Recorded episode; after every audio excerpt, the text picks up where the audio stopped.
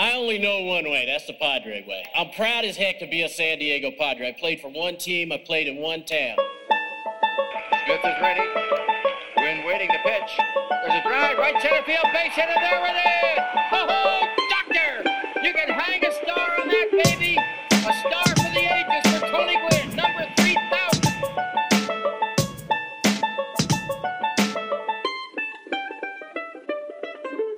Broadcasting from America's finest digital studios, this is the 5.5 Podcast. Today, the guys will give their thoughts on the start of the season. They'll have a Twitter segment, and they will talk to Kevin Charity from Mad Friars. Here are your hosts, Danny Ortiz and Eric LeBeau. And welcome everybody to the 5.5 podcast. I'm your host Danny Ortiz alongside Eric LeBeau. Not calling my best friend today because Leisure Fryer was making fun of me, but welcome back, Eric. Yeah, I got a I got a few words for Leisure Fryer before we get started. So Make sure to say him loud. He is old. yeah, one, turn, go ahead and turn up that hearing aid, Leisure Fryer. 'cause I All the way up. I got a few words for you, pal. but we'll get to that in a second. So it was really nice meeting everyone at the uh, Kept Faith. Do you remember anything that happened? You say it was nice meeting everybody. I think you were toasted by the time I, uh, you got there. honestly, man, like there was there was a point in time where you're drinking and you get to the point where you're like, hey, I should probably stop now. I got there and I ran past that line. Yeah, and you know you're you have a pretty high alcohol tolerance. I do, but on this keto diet, man, it's it's that tolerance is down the toilet. It's completely gone. But well, we started drinking, so I I met up over at uh, Drunk Flannery's place over at Rich's place, and we started drinking at like Your poor wives. ten thirty in the morning. So Oh my god. Yeah, it was it was pretty bad. So, anyways, yeah, big shit show, dude. I was I was completely hammered. what they call you, the big shit show? we we recorded that that podcast with uh, the Kept Faith, and honestly, dude, I swear to God, I do not remember recording that.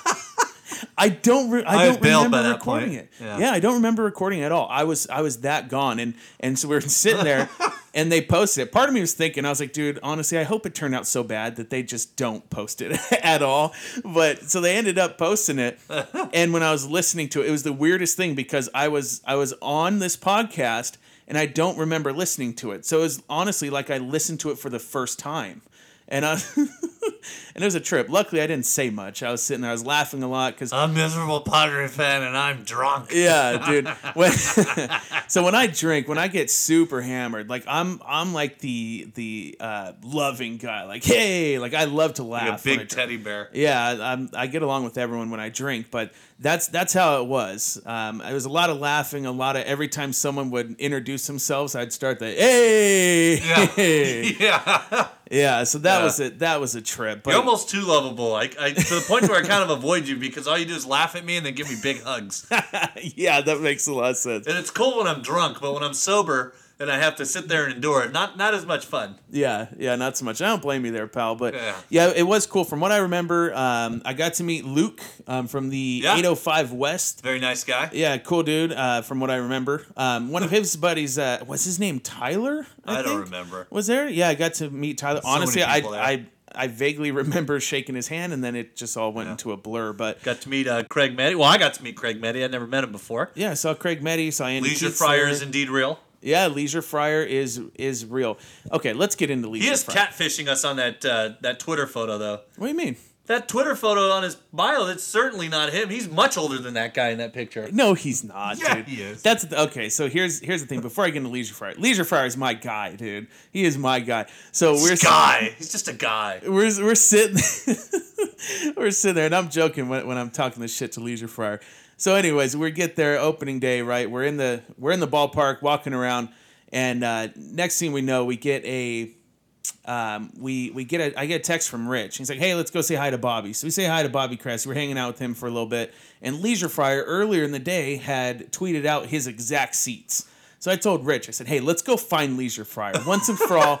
Let's make sure that he is real." Yes. And so we walk over to his seats, and I'm trying to find his section, and I'm not, I'm not used to being that high up.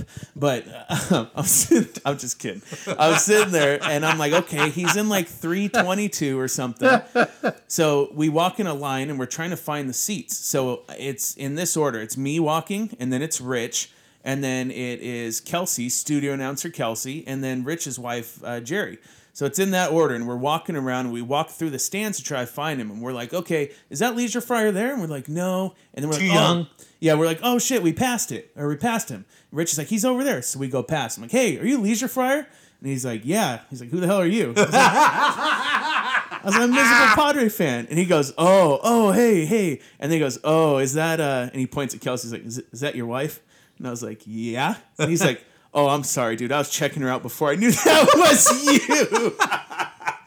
Not a rare occurrence. Not a rare Oh, occurrence. That, that- God, that's happened dude. multiple times. It was so funny, man. I was like, "You son of a bitch, Leisure Fryer," but You should feel honored.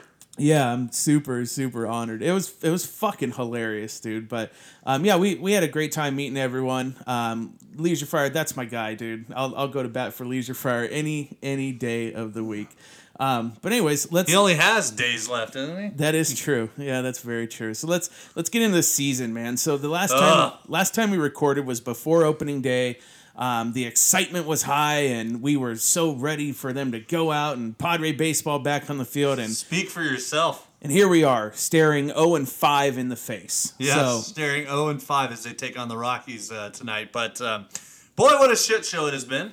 Absolute shit show. We're, man. we're going to touch on this later when we get into our Twitter segment, but God Almighty, the starting rotation. I think that's where we should start because it has been awful, really, really bad. real bad. Um, I looked up the numbers here prior to coming on air just because you know we, we try to prep here.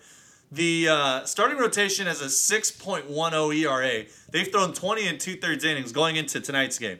The bullpen's thrown 18 and a third. Wait, that's not good. No, right? that's not good at all. the bullpen's almost taking up almost half the uh, innings eaten. No, they've they've been absolutely terrible. Um, there's and there's nothing to look forward to with Lamet out. It's you know yeah it was it was cool to see Joey Fuego get his first start, but he was not sharp at all. I actually think he pitched better than he had any right to be, considering he was really up in the strike zone all night. It, it really did seem like he was zone. getting hit pretty hard. Yeah, it was. He's leaving a lot of balls up in the zone. Um, we all know, you know, who knows what we're getting out of Tyson Ross tonight? Who knows, right? But he's not going to be what he was. You Right. can hope maybe he's a shell of himself, or you know, serviceable or crafty enough to get by. But we know we're going to get out of Clayton Richard. Excellent opening day start. Absolutely stellar performance. It's not going to hold. No. Um, Bryan Mitchell, which we'll touch on later, couldn't throw a fucking strike to save his life. He looked awful. I was kind of surprised though. Like when I saw him throwing mid 90s, Yeah, he throws hard. I was like, oh okay. He throws hard. I mentioned when they got him that Fangraphs article was like, yeah, he's got good spin rate and he's got good velocity. It's a nice combination, but God, he could not find the frickin' strike zone. Um, I think I want to say it was uh, AJ uh, H H J Preller um, posted something about his uh, his PITCHf/x, and it's like he only generated I think four swing and misses, if that. He didn't throw any curveballs for a strike. He threw like twenty of them. Um, you know, nobody was chasing pitches. I don't know if he struck anybody out. I doubt it with only four swings and misses. It's No, he didn't. Just completely underwhelming. Like it wasn't even a mediocre start. Just completely underwhelming and all over the place. So are you saying it's bad that we spent 13 million to get him? I don't know because I don't think he's I think it's one start. Who knows? Would anyone give 13 million dollars for Bryan Mitchell? Probably not. No. Probably You get him not. for what, 4 years? Yeah. But still, 13 million and we have to take back Chase Headley. Well, we only have to take Headley back for a year, so I'm, I'm not ready to close the door on Mitchell just yet. I'm already tired of Headley's fucking tired ass. Yeah, we'll we'll touch on that later. we go to our Twitter segment, but yeah, with plenty to go off of there. plenty. But um, I'm not ready to close the door on Mitchell yet. Uh, I just it was a really underwhelming start, really underwhelming. Um, Perdomo doesn't. Perdomo just doesn't progress. Like when we first got him and he first made that start, we were like, okay, you know, you can see why they like him. You know, he's got good movement. He seems to have decent secondary stuff. You know, there's maybe some number four, number five upside, but he hasn't progressed at all. Super inconsistent. Very. He's all over the strike zone, and everything is up. And that's the biggest thing is that as I want the Padres to hit the ball in the air, but I want their pitchers to induce ground balls because that was a big thing, right? We're going to shore up the left side of the defense. We got Headley, we got Galvis. We're shoring up the left side of the defense for all these ground ball guys. There's no damn ground balls. Everything's up in the damn strike zone, getting lined all over the place. Poor Myers threw his back out, falling over himself, fielding a line drive ground or a, a ground ball lined into the outfield. Now he's hurt. Oh, that was embarrassing. That's sad. Remember, he can't be that bad in the outfield, Eric. How bad could he be? That was so embarrassing. Yeah. Yeah, but dude, this it's shaping up. I mean, we don't want to make generalizations with four or five games into the season. I mean, I always make generalizations, but, but it's looking like, man, this is going to be an awful season, dude. And Oh, it's it is. like the best part about this season is going to be watching the meltdowns on Twitter. It's going to be listening to, I mean, the lo- the crap going on in local radio right now between the Padres rights. Like the most exciting part, the most interesting part about this team is off the field at this point, honestly, and in the in the minors. Uh, we'll bring in our pal Kevin Charity, uh, MadFriars.com, uh, little plug for them.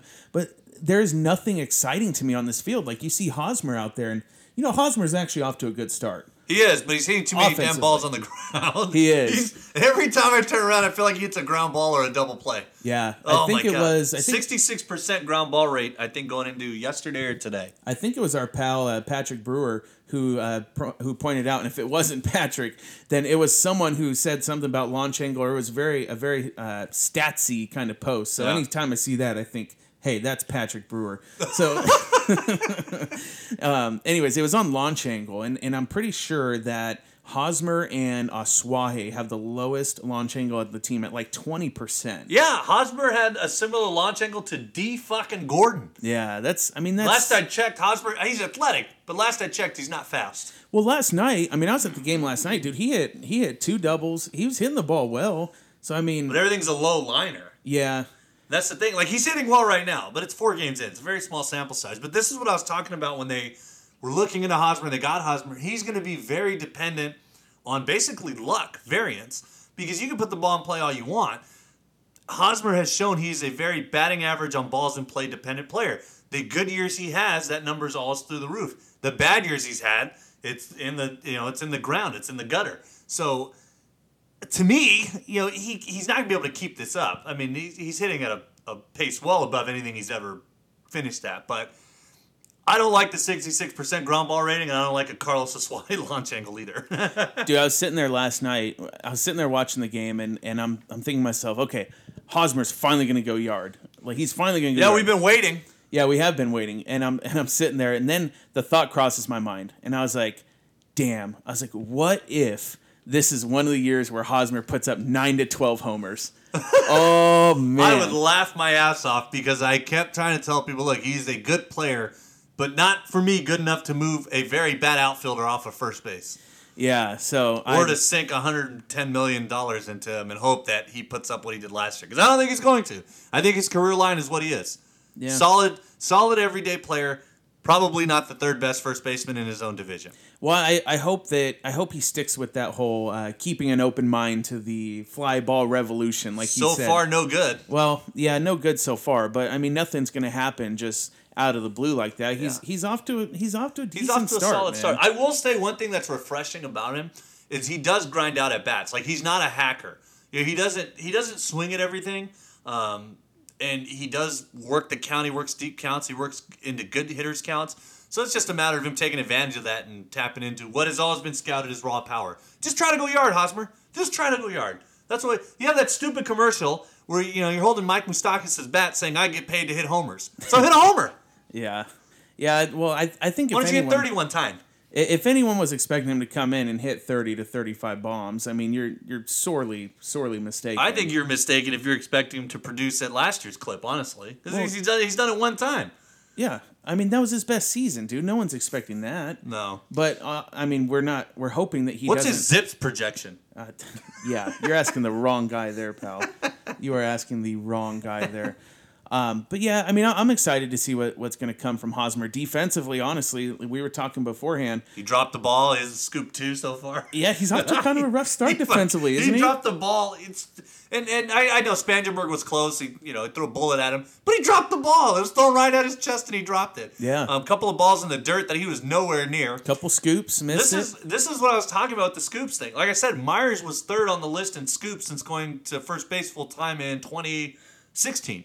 So it's not like Hosmer's like this excellent. He's never been rated as an excellent defensive first baseman. I know the eye test and all that other stuff, but you know, he's just he the metrics say otherwise. I don't think you should ignore the numbers. You may not agree with the numbers, but it is information, right? It's more information to take into account.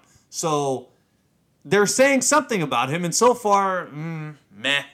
So far, he's been meh. He didn't scoop two balls out of. I mean, it, it's small sample size. The two Super balls small. went right under his glove. He dropped the ball thrown right at him. Meh. Yeah, that's true. You know, another thing I was thinking when I saw him out there, do you think Hosmer is sitting there at any point in this first four game stretch where they lost all four games and in pretty sad fashion? Those four They're only losses? in one of them. Yeah. Do you do you think at any point yet he's just sat there and looked in the mirror and been like, "What the fuck did I do?" I think I honestly think he knew that you know when he signed here. I I know there's a hoopla, hot lava talent, and blah blah blah, and that's all great for t-shirts. But the reality is, let's be honest.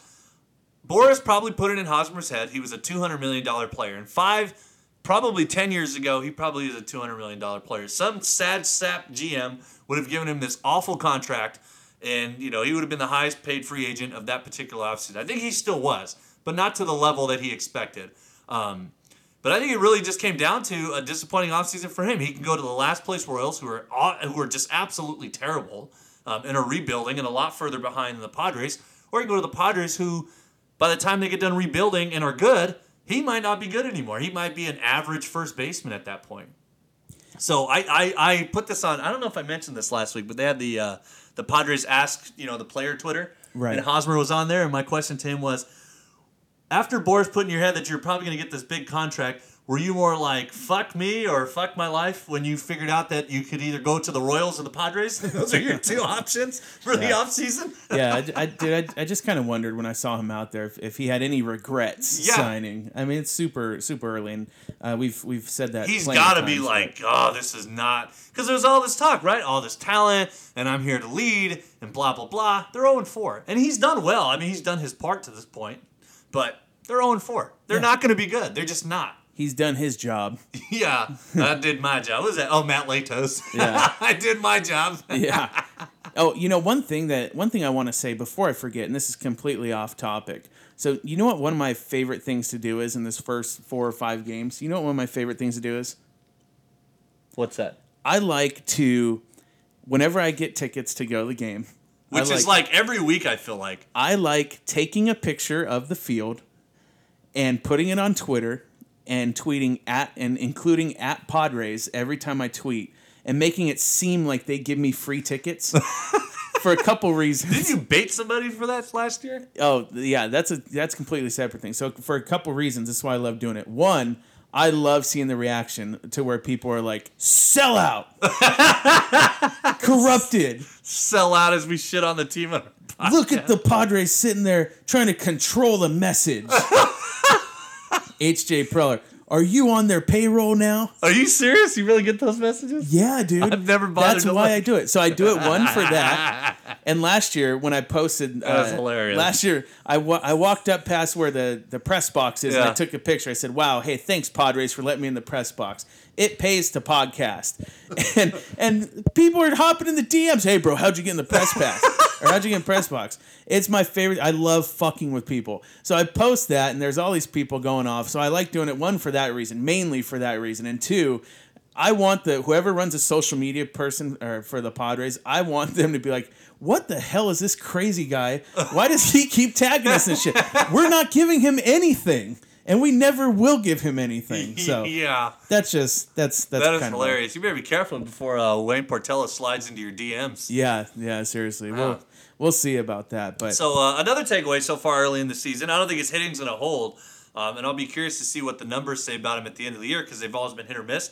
Uh, but it is nice to see a decent shortstop uh, for the Padres. yeah, I don't think Galvis is going to hit any better than Aybar, or not much better. But Jesus, it's nice to see a shortstop be able to make a routine strong throw to first. it is. I mean, he made he made that uh, sweet play opening day that that double. Looked play. like I got caught in between and just made up for it. But a very nice play. Very Yeah. nice play. It is, you know, it, it's it's refreshing to see a guy at short that can actually hold his own. Yeah, they can actually field Yeah, and make a throw. and The that's not thing is to 80 years old.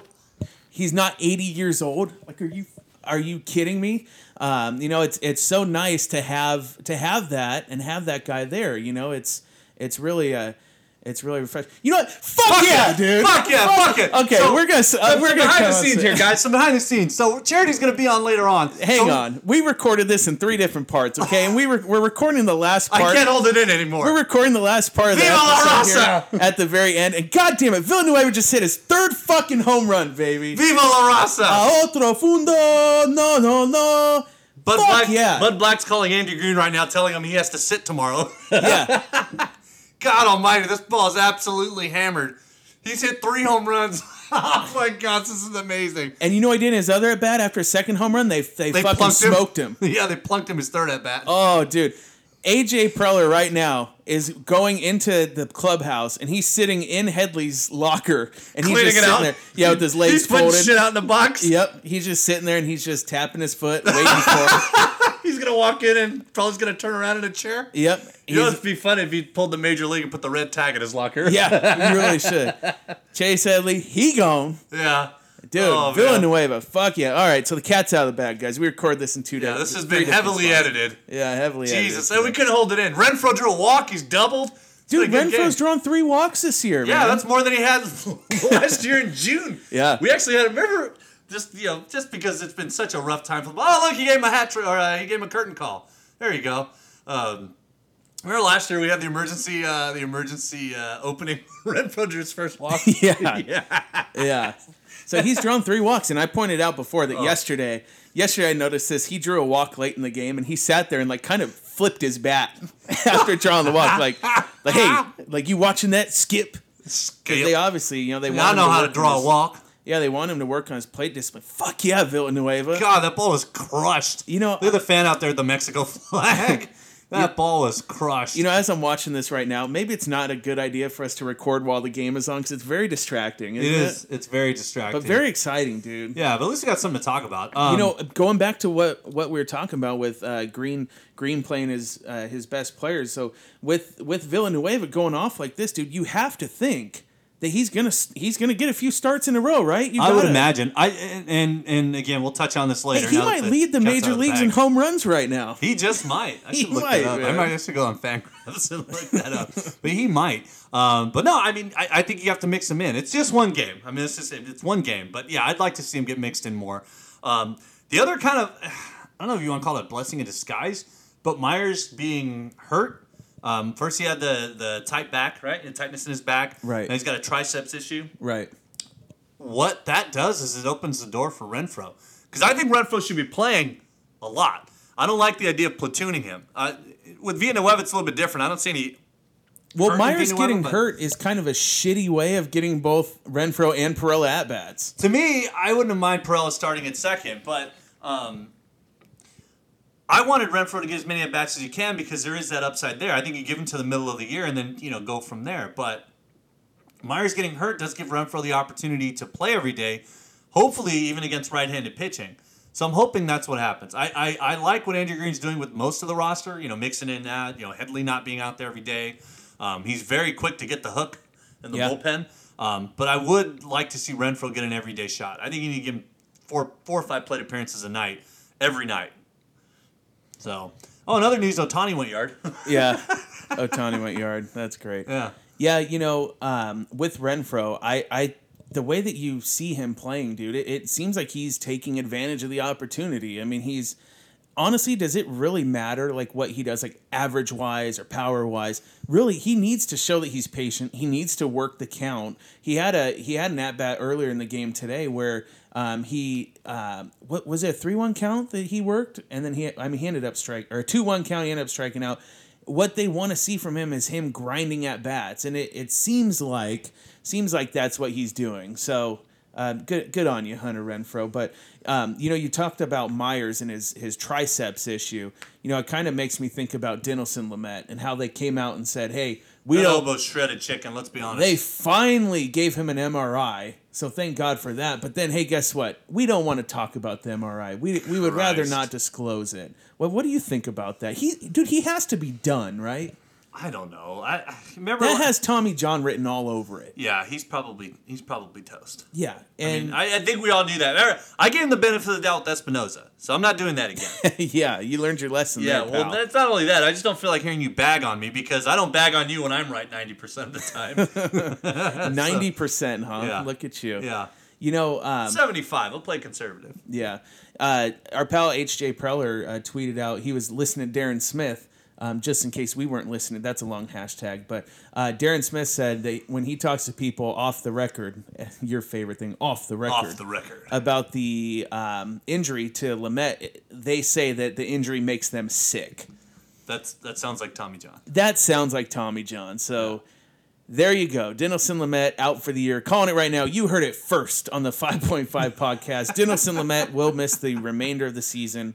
Um, to which Jesse Fritz, our pal S- at SD Fritz, with his uh, locked ass account on Twitter earlier, was saying um, about, oh, hey, what's the big deal? We're not going to win anyways. Well, that's that's a pretty decent part of your future there that's going to miss a year to a year and a half. I think that's a big deal. I think it's a big deal for his development because the biggest knock on him, and I'll never understand why they told him to throw a curveball instead of a changeup. But the biggest thing with Lamet is, is he going to be able to develop a third pitch to not get smashed by lefties, so he can be more than just you know a high leverage reliever? Because I think that's his floor. I think he's going to be at least a decent high leverage reliever.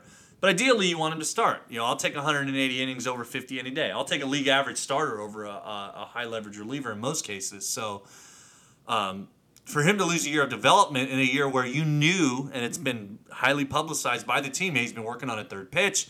You know, we're, we're trying to stretch him out. We have big hopes for this guy. Um, he's also really, when you think about it, you know, we talked about him last year, kind of the first wave of this, you know, these prospects coming up to start contributing. He's really the only guy in the rotation right now that you could say is probably going to be here when they turn it around in a couple years. So for him to miss a year, a year and a half, that is a huge deal. Yeah, especially in, in the spring when they're like, oh, hey, man, this guy's hitting 101. This guy has sick stuff. Yeah, he's You got know. two good pitches. Now he doesn't have any. also, that's that's one thing. Um, you know, we're all sitting here and we are pissed and we're bummed that we're gonna lose Lamet for the season. Which I mean, let's face it, dude, he's out for the year. Let's like let's Yeah, let's more call it than likely. He's out for the year, right? And remember last year, some people were like, "Oh, he's not ready." Like when he made his his debut in uh, New York against the Mets. This is after he's mowing motherfuckers down. yeah, he had nothing else to prove in AAA. Yeah, in El Paso of all places, he's mowing people down. Yeah, and everyone's was like, striking out like 10, 10 per nine or some ridiculous. Yeah, everyone's number. like, oh, I'm not sure if he's ready. You know, he has other things he needs to work on. You know, he's not going to be that great anyways. He might, and this is exactly what I said. He's probably going to end up in the bullpen as an eighth inning guy. And now here we are, mad as hell and losing our shit because he's going to be out for the year. So it's just kind of funny how, how things work. even if he ends up as an eighth inning guy, that's a high leverage reliever. Those are valuable. Yeah. Like, like how valuable was Brad Hand when he was our you know eighth inning guy? Yeah, that's Yeah. true. He wasn't val- he wasn't valuable the other night when he uh, gave up that. Oh God, I felt so bad for him. Brad Hand seems like such a he doesn't seem like a competitive guy. Yeah. he seems very ho hum. He looked very bummed when he gave up that fucking bomb. do you do you think uh, our our pals uh, bluntly Padres? I'll I'll give them a little hat tip there. Do you think Brad Hand is a chiefer? He has to smoke, right? You know he's a smoker. He looks like a stoner. You know what? I don't think they drug test in the major leagues for that, so I wouldn't doubt it. I mean, it's legal here now. You can just go to. They don't test for weed, I don't think so. really? I think in the minor leagues they do because Jeremy Jeffress got dinged for it a couple times, I believe. I don't mean I. I think it was Jeremy Jeffress. It was some minor league pitcher that got dinged multiple times um, for weed in the minors, but I don't think they test for it in the majors. Yeah. Well, It's we- not a performance enhancer. What the hell are they going to test for it for? yeah, that's true. We will defer to our pals at uh, bluntly, Bluntly Padres. Padres. Yeah, give them a listen. They're very enjoyable, particularly as the show progresses. yeah, exactly. yeah, those guys are funny as shit, dude. yeah. Um, but yeah, I mean, we're we're pretty excited to get the uh, Kevin Charity, the Mad Friars uh, segment of the week. The Mad Friar, actually. Yeah, the Mad Friar. Yeah. So we're we're pretty pretty excited for that. Um, so we're gonna we're gonna bring Kevin in in just a few moments. But um, is there anything else before we get into the prospect and the Twitter talk that you want to talk about as far as the opening of this season? What a shit show. What a shit show! Let's yeah, just bring Kevin on. yeah. Let's go ahead and bring Kevin on. Uh, let's let's get a little let's get a little country music to to set. Oh, this I missed farm this talk. song. Yeah, I don't know if I'm gonna do a banjo. I don't know what I'm gonna put in here, but let's let's see. All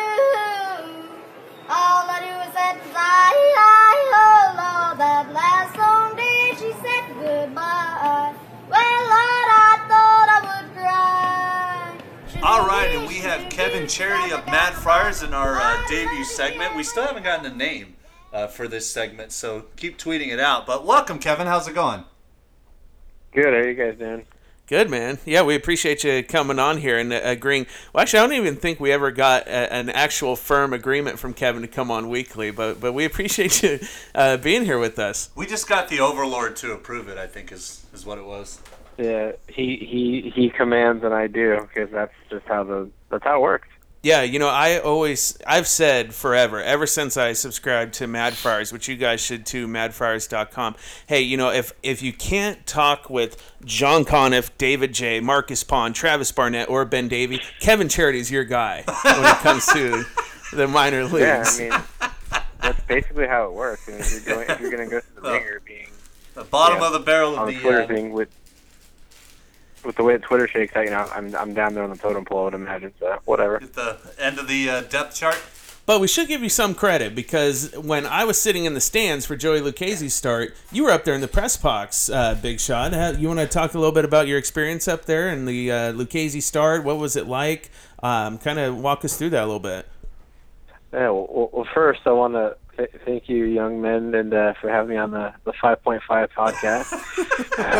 and then, no, but uh, no, it was. Uh, it, it's one of those things where like that was the first time I've actually stayed for a game. I've done interviews um, with a few guys back in 2016. I didn't really get a chance to go out there last year, so it was the first time I actually went and like stayed for the game and did all that stuff. And it was it was it's one of those things where um, I have like a very good you know ability to do something inadvertently to embarrass myself or others. So um, I'm always kind of on you know heightened awareness for that. But like you know, it's it's fun just to kind of see the different writers and people working and stuff. And you know, I'm there taking notes on the case. I'm not necessarily on deadline or anything, but you know, it's one of those things where I, I just kind of say hi to people if I see them, but I mainly just kind of keep my mouth shut and try not to do anything stupid.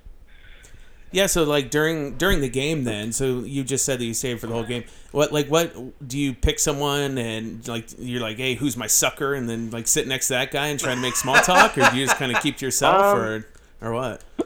they um they don't they I, I went up to one of the guys that was there like uh one of the i don't know the attendants i guess um and just was like hey like where do i sit like is there a list because they have like numbered seats and everything and so the guy just said sit wherever you want but i'd recommend sitting in the back because you know i'm not you know Kevin Acee writing about things and you know i'm not you know bernie wilson or any of the other guys so i'm like yeah i'm gonna kind of sit back and not try to you know do too much and just kind of take it in and you know kind of rather be you know just kind of anonymous up there to be honest Right.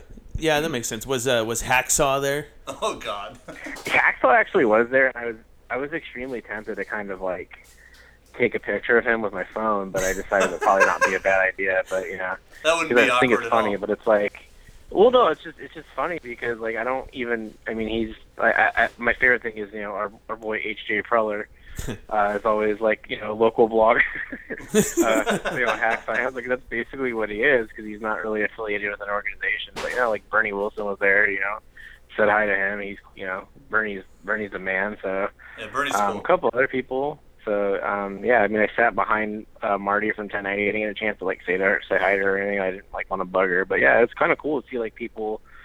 Um, I actually sat next to, to Jay Posner. I didn't even know it was him until like halfway through the game because I, had- I had no idea what he looked like. But um, it was kind of funny because he apparently is a is an LA Kings fan, Oh. and you know this year I've kind of started rooting for the Anaheim Ducks, and so I was just kind of messing with him a little bit. Like, hey, you watching the Ducks game? Like, no, it's Kings game because they played each other that night in a Did big game, and then uh, the the Ducks scored a goal in overtime, like the last five seconds of overtime. It was kind of funny to watch him slam his computer down and like kind of walk out. So that was cool.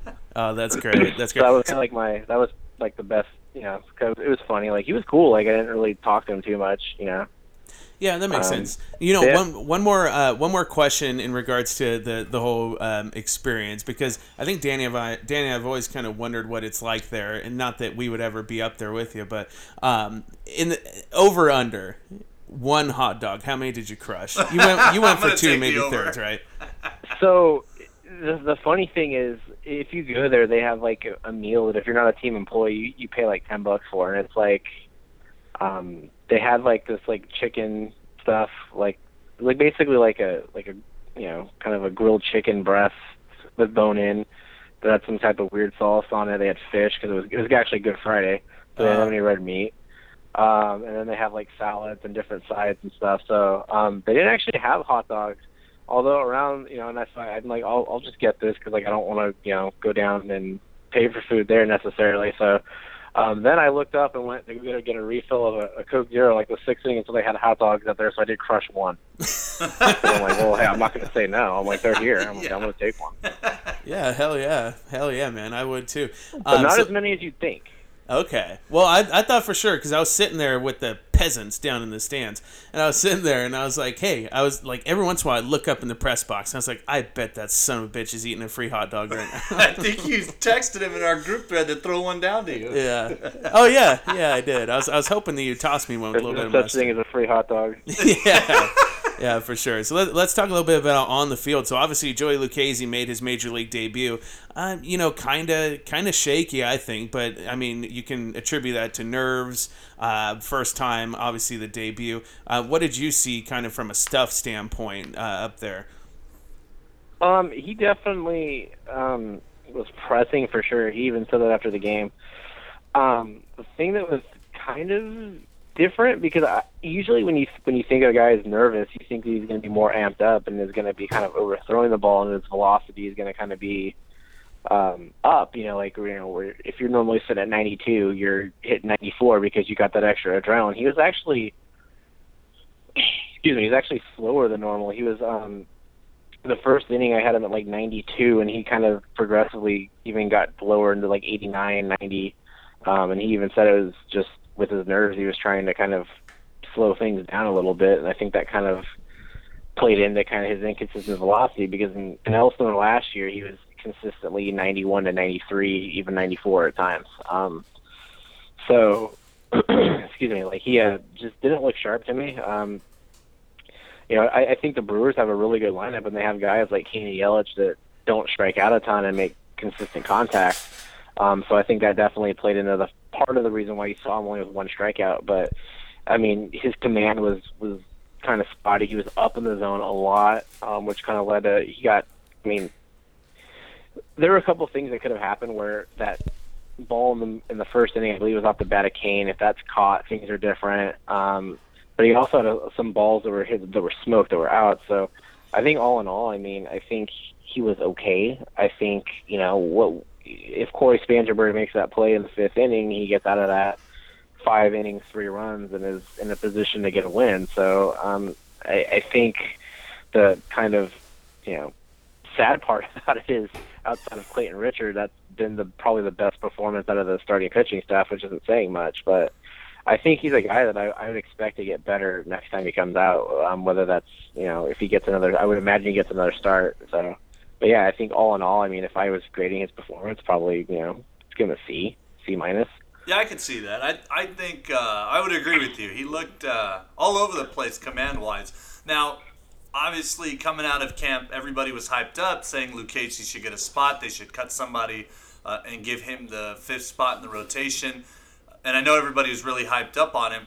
Do you think maybe Padres Twitter or Padre fans in general are kind of overrating or have higher expectations than they should of Lucchesi? Because he's still projected to be a four or five, right? I mean, his big value is that he's major league ready Yeah. now, but not so much that he has a ton of upside. He's just he's kind of he is what he is.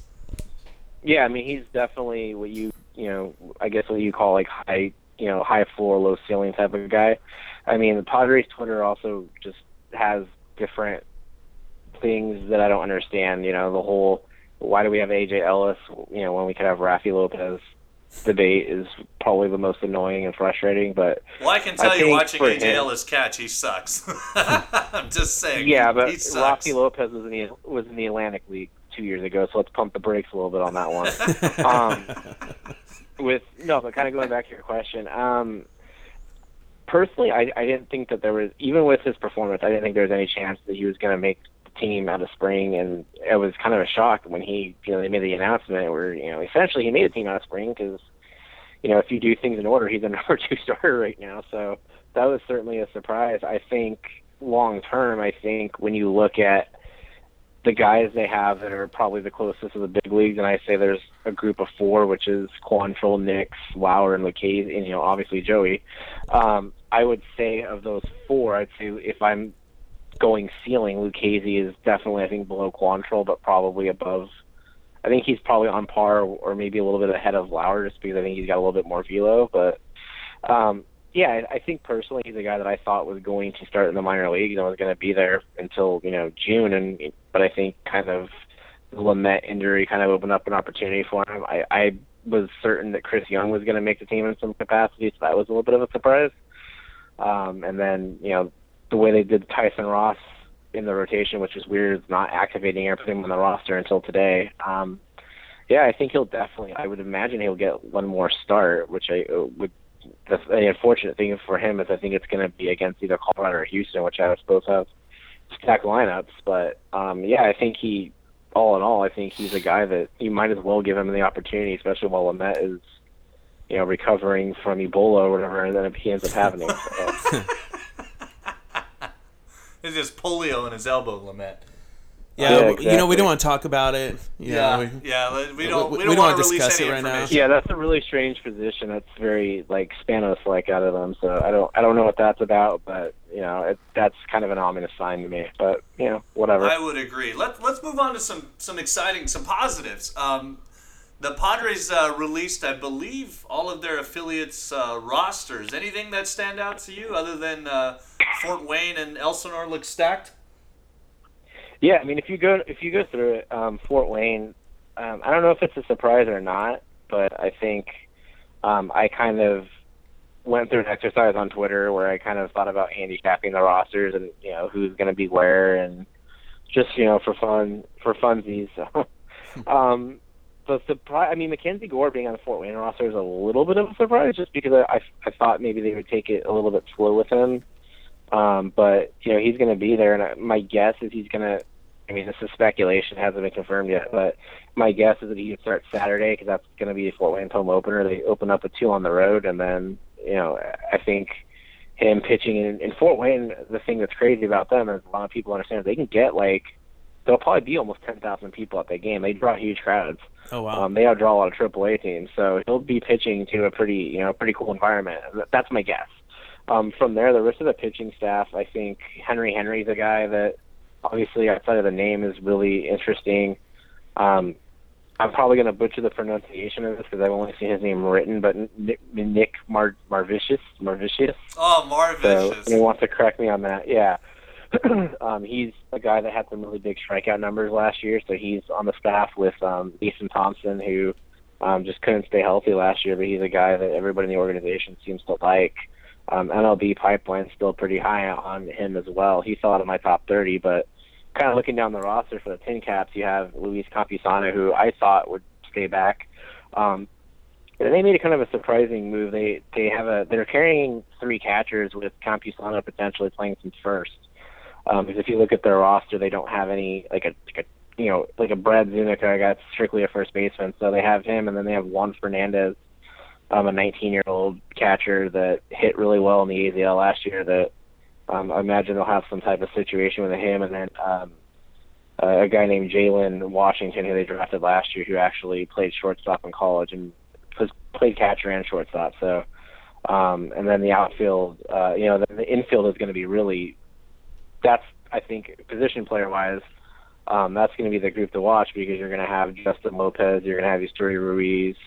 Um, you know, one guy who is not on the roster that I thought was a little bit of a surprise was um, uh, Luis Almanzar and, and Jordy Barley. I thought those guys had shots, but I would imagine at some point they are going to be up as well. Um, and then going over kind of the Storm roster, um, I think that's the one that for you know for for Padres fans is the most fun to watch because you can actually you know go to the games um, fairly easily. But like they have um, a pretty good team you know, at least out of the gate, like looking at their roster, they have, I think their pitching staff, especially when they have uh, Michel Baez back, they're going to have Baez, Avila, Paddack potentially, um, Reggie Lawson, and Morejon off the right out of the gate are on the you know Morejon and Lawson out of the roster.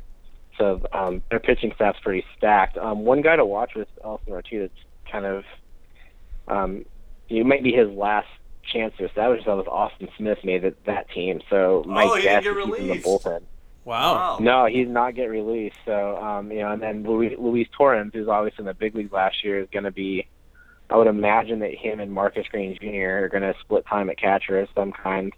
Um, they'll move guys around, and then the Storm also have um, Eguy Rosario is on that team with uh, Kelvin Melean, who are both very young. I think Rosario is 19 or 18, and then Melean is 19. So um, very young, young influence with Hudson Potts, who's not even 20 yet. So I mean, they're going to have potentially, you know, all you know, three teenagers in the infield there, which is crazy.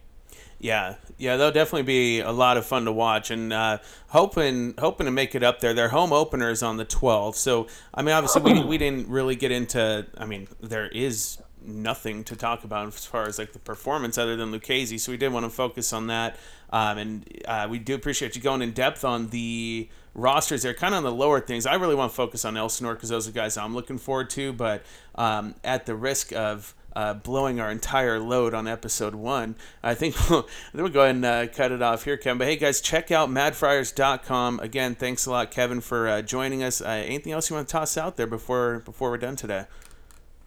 Yeah, um, I think th- it should be a good a good year to watch. I think there's definitely storylines up and down. I think even El Paso, um, who I, I typically think is the most uninteresting team in the organization, just because it's basically full of like retreads and you know journeyman type things. They actually have legitimate prospects on that team too, and Lauer and uh, and Luis Urias, uh, you know, among others. So I think every team, when you look at the the four full season teams, like there's at least you know one or two guys up and down each roster.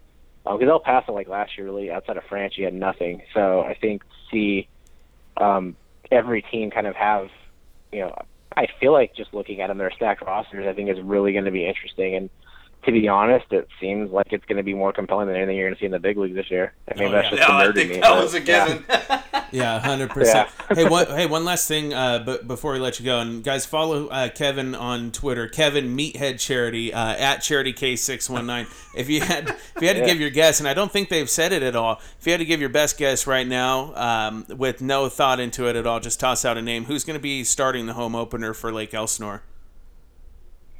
if I had to guess, um, so it just depends on how they flip the rotation. But one guy to watch is Reggie Lawson, and that's just because he's actually from, I believe he's from Adelanto. He's from the high desert, so he's got a local tie into there. I, I, if I was betting money today, that's who I would pick. Oh yeah. Oh man, I like Reggie Law. I like what we saw out of him in uh, spring training. Yeah, yeah, that Yeah. sounds great. Well, we'll look forward to that. If you're wrong, we're gonna have uh, Craig Meddy record it and play it for you later. So.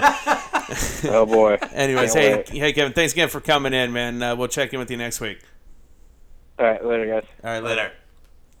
Well, that was really good. Yeah, good stuff out, good out stuff. of uh, Kevin Charity. Again, we do appreciate him coming on the show there, uh, having uh, having a good time with some prospect talk. Yeah, so that's really the only thing we have to talk about. Um, but we're gonna get into our. Uh, it's back. The Twitter segment's back. The Padre Twitter segment. I think yes. this is the biggest response we've ever gotten. Well, that's because people are excited, man. They're Yeah. excited for us to be back. Yeah, they're excited for us to be back. The Padres are back. They're 0 4 off to a hot start. They're on their way to being 0 5 after Tyson Ross will start tonight. yeah, definitely. So yeah, let's get right into it, man. People, uh, a lot of responses here, so I'm sorry if we don't get to all of them. Let's just kind of scroll scroll down here. Uh, I, I didn't get to screen these before, so I should probably start with that caveat. So when just at Justin Living Life says bring back 13 Mazzone to the pod, and we say no, we'll just go ahead and move on. Yeah, we'll just move on. Let's move right on to the next one there. So I got one to pick out. This is from uh, our good friend Patrick Morgan at Uncle Pimo. Uh, quote, I can deal with shitty, but I can't condone boring, and so far the boys have been both. Boy, have they ever. Yeah, that is very, very true, man. It's it's been extremely boring, and like these games. So yesterday, I'm sitting there, and uh, Kelsey and I are at the game, like we were talking about, and dude, Oh, you went to yesterday's game too? yeah, I'm Jesus. I'm sitting This is there. the first game you haven't been to this year? no, I'm I'm sitting there, and we're just we're talking about the. Um, I'm, I'm scrolling through Twitter the whole time, and she's trying to ask me questions, and I'm completely tuning out the game. Like it's freaking, it's what April the third. April. It's April the third today, and I'm Yeah. already tuning out the games. It's so boring. It is. It It's- so boring. The dude. offense is so inept. Yes. Like, and, and and we said it. You know, when the first three guys come up, which has been Margot, Myers, and Hosmer, it's like okay, now you're paying attention. Something could happen. After that. I mean, just real, real boring. Um, Super boring. you know, you get moments and look, we know Chase Headley sucks. He is a mediocre player. But the worst part is that he comes up with runners on base, and just because I like to look things up, you look it up what he does with runners on base, it's the same thing he does all the time. He's just Chase Headley. Doesn't matter what situation it is. And so you're going up there thinking, great, here comes an out, and lo and behold, it is. Yeah, I mean, and that kind of ties into our pal Craig Medeiros at Craig Meddy. Release Headley. Got to play the other guys. So let's let me ask you something, Dan. Sure. I'll give you a few names, and you tell me what these people have in common. Craig Medeiros, you, me, Andy Mazzone, Leisure Fryer, Ryan Barkley, and again Chase Headley. Once What you do- started reading off Leisure Fryer yourself and Barkley, I was thinking maybe it's because we're all Hispanic, but apparently that's not the case. what do all those names have in common? What do all those names have in common? Yep. None of us want Headley to start. None of us have got a hit this season. Oh, I got a hit in the adult league. What are you talking about? Headley has not got a hit this year. He No. is trash. He's a backup. He is trash, point. and I do that. That's what I will give Andy Green for uh, credit for is he's using him very sparingly. yeah, surprisingly, after that first game, he's like, "Fuck it," you know. And and I had said uh, before the season had started, you know, I want to see uh, Spangenberg get some time because I feel like he's maybe not as good of a contact hitter as Asuaje, but a little bit more pop. Lo and behold, his first fucking start, he goes yard Yeah. the other way. It's a 101 mile an hour bullet in the left field for a homer.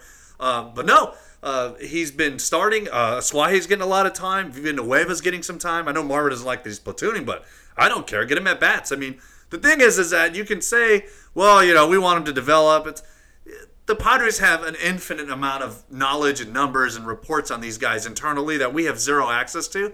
Perhaps they know that Villanueva is strictly a platoon guy. I don't care. But if they're going to give those guys time, I think Headley really is just there as like insurance in case one of these guys inevitably gets hurt or doesn't pan out. But I like that Green is not pulling the old Bud Black and running him out there for 300 at bats before he decides to pull the trigger. He's not pulling, you know, he's he's not being a veteran, you know, heavy manager. He's he's just saying, hey, you know, I'm going to go with the guys I think is going to give me the best chance to win that night. I could give two flying fucks how long they've been in the league. It really does seem like he's playing the best the best player available, which I mean, yeah, I, I got to Yeah. give him credit for that because I thought for sure that Headley was going to be forced into the lineup. Yeah, I thought he'd be the everyday guy. Yeah, purely because he's being paid. And he's he's million. made he made a real nice play. Uh, the first really Blah, real, blah, the blah. first nicest play of the year on a double play defensively. So that's And then why what did he do? What did he do when Oh, he had a chance to end the game? Of course, he, he pulled a Chase Headley. He's He a 260 hitter with a 340, 350 on base. The only thing he's ever going to be good at, he'll punch a nice, decent double every now and then, but he's going to work the count and draw walks. That is his offensive value. So when you get a guy like that up there in a clutch situation, no thanks. He's just he's not going to come through. But I think if they're going to use him for what they're using him now, plug in to start here and there, uh, maybe you know come in as a defensive replacement. Like for instance, Villanueva starting at third today, right? Yeah. So maybe late in the game, the Potters are in it. You know what? Let's go with a, a better glove at third base. Let's go with Headley because it's late in the game. We need a better glove. I'm okay with that. But I, I like the way Green is using him now. Very, very, very sparingly.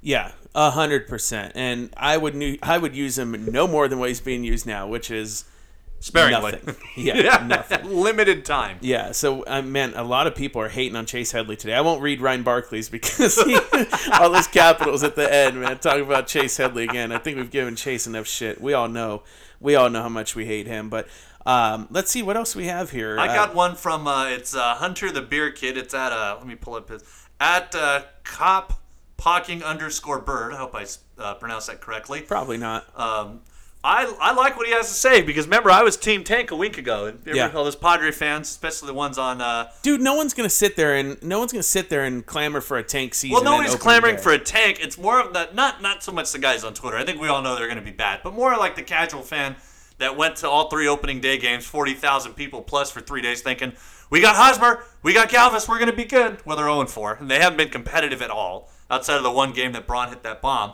Uh, but Hunter the Beer Kid goes, give me another top five pick, top five pick to go along with the development of some key prospects. And this is the part I really agree with.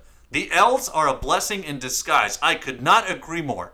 If you're gonna lose, lose. Yeah, it's like And Jed Warrior said. yeah. There's, there's no point in winning 74 games. You're still sitting on your ass in the during the playoffs. Just lose. Yeah. Yeah, I couldn't I couldn't agree more. And really, this losing streak, as much as boring as it is, going to what Patrick said, it is it's a blessing in disguise. Because at the end of the year, when they win some bullshit games that they have no business being in, like last year when they took was it two out of three from the Cubs, or they Yeah, might, they, went swept the 500 Cubs. in July. They swept the Cubs. So when inevitably something like that that shouldn't happen happens again because baseball, like these losses, random variance of yeah, wins. like Yeah. these losses, we're gonna be we're gonna be thankful for that. So um, SD Fritz, our pal Jesse Fritz, he says, given their start, starting rotation, uh, 0 and 4 start isn't all that surprising. Yeah, no shit. My prediction of 69 wins is looking good right now. Yeah. I think that's nice I, because I, I, that's very nice. That's very nice, but I don't think it's going to be that nice of a season. I really think they're going to win 60 to 65 games at the most. well, that's how it's looking now. That is really how it's looking. I would love 69 wins, but I I don't think that that's that's gonna happen. Uh, Liddy says Asuaje for president. She says uh, Chedley to the dungeon. Yeah, I love that name, Chedley. Yeah, Chedley. we So- should go with that. Yeah, he'll be in the dungeon. How about uh, William at Liebarger Brewery? He says uh, uh, a one-one in nineteen would be sweet. Do you think the pitching staff is terrible enough to compete with the Marlins? Yes. Yes. Dude, I was Danny and I were talking before we started recording today, and I was like, we all knew that the rotation was going to be bad, but holy shit! There's no upside. There's Absolutely I mean, maybe none. maybe there is. Maybe there's some upside. I don't think Perdomo's going to be that bad all year. He'll have some spurts. I don't know if Bryan Mitchell is going to be that bad all year, but yeah, there's no like, there's no guy. Even with Lucchesi, and I know we talked about him, and I said this before. You know, everybody's getting hyped up on him to the point to where you've got guys saying like, "Oh yeah, I would- trade Quantrill of all their prospects." You know, that's the guy I would look to trade. And I'm like, this guy's probably going to be better than Lucchesi and Lauer. Those guys are just a little closer, but when you look at the rotation, there's no guy where you can look at and say he could break out as an ace. Kind of like when t- we got Tyson Ross. So Yeah. said Tyson Ross, you know, he strikes out a lot of guys. He throws hard. He's got a knockout pitch, kind of like what we see in Lamet. You know, you can see the upside where if he can figure it out, maybe you have maybe not like a legit ace, but a top of the rotation, a really good number two or a good number two who'll be a number one. Um, there's nobody on this roster right now that looks like that. we're sitting here. I should probably I should probably yeah, we say should we're preface this here. we're sitting here watching the game. The game's on mute, and the bases are juiced. And uh, shout out to Bluntly Padres. Frederick Galvis hits a single there to, to Sir knock in Galvis. to knock in two. And as soon as he makes contact, Danny is giving his answer what he's just I'm saying, doing the old Bud Black fist pump. and his right fist goes in the air like a fuck yeah. I also did the uh, the right fist uh, in the air. Fuck yeah! When uh, Renfroe hit a screaming double earlier. Oh, that's great. And the Padres take a four to three lead. Cue Mark Sweeney really concentrating on the ball. Galvis is and blah blah blah blah. Yeah. Um, anyways, yeah, there's no upside in the rotation. I like Joey Lucchesi as much as the next guy, but he's a number four or five starter. You know, we, we obviously heard you know Kevin say it. it it's a high high ceiling or high floor, low ceiling. Bryan Mitchell, great. He throws kind of hard. He couldn't find the fucking strike zone. I was kind of surprised because I had I saw absolutely nothing out of him in spring training. I did not watch him at all pitch. I saw I saw the mechanics. I'm like, yeah, he throws hard. I can see the spin rate stuff. I will say, watching AJ Ellis, I mentioned this with Kevin, but watching AJ Ellis catch and then watching Austin Hedges catch, I, I don't know. I think Baseball Prospectus does the framing rates and framing stats. Ellis sucks. I think Marver mentioned it. Like he sucks at framing.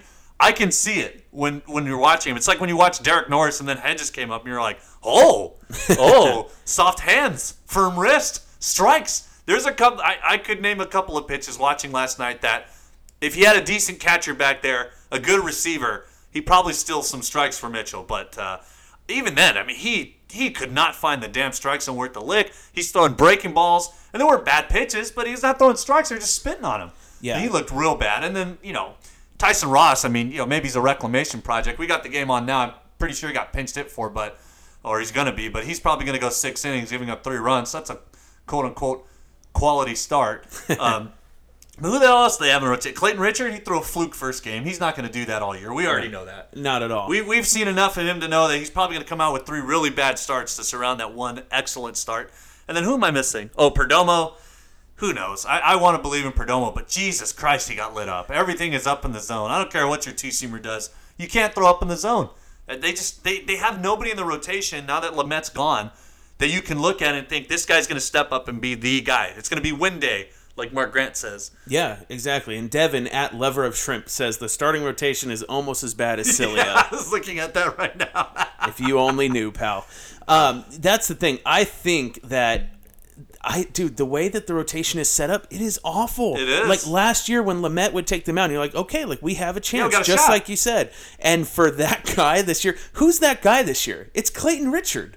No, it's By not. default, it has to be. By default. By default, it has to be. Like you have Might to be Tyson feel- Ross. It could be Tyson Ross too. He actually looked halfway decent today. We are kind of yeah. As we are watching the game, he looked pretty good. He kind of looked like his old self. Not Doesn't 100%. throw as hard, yeah, no, maybe a, yeah, a shell of his old self, but not that bad of a shell.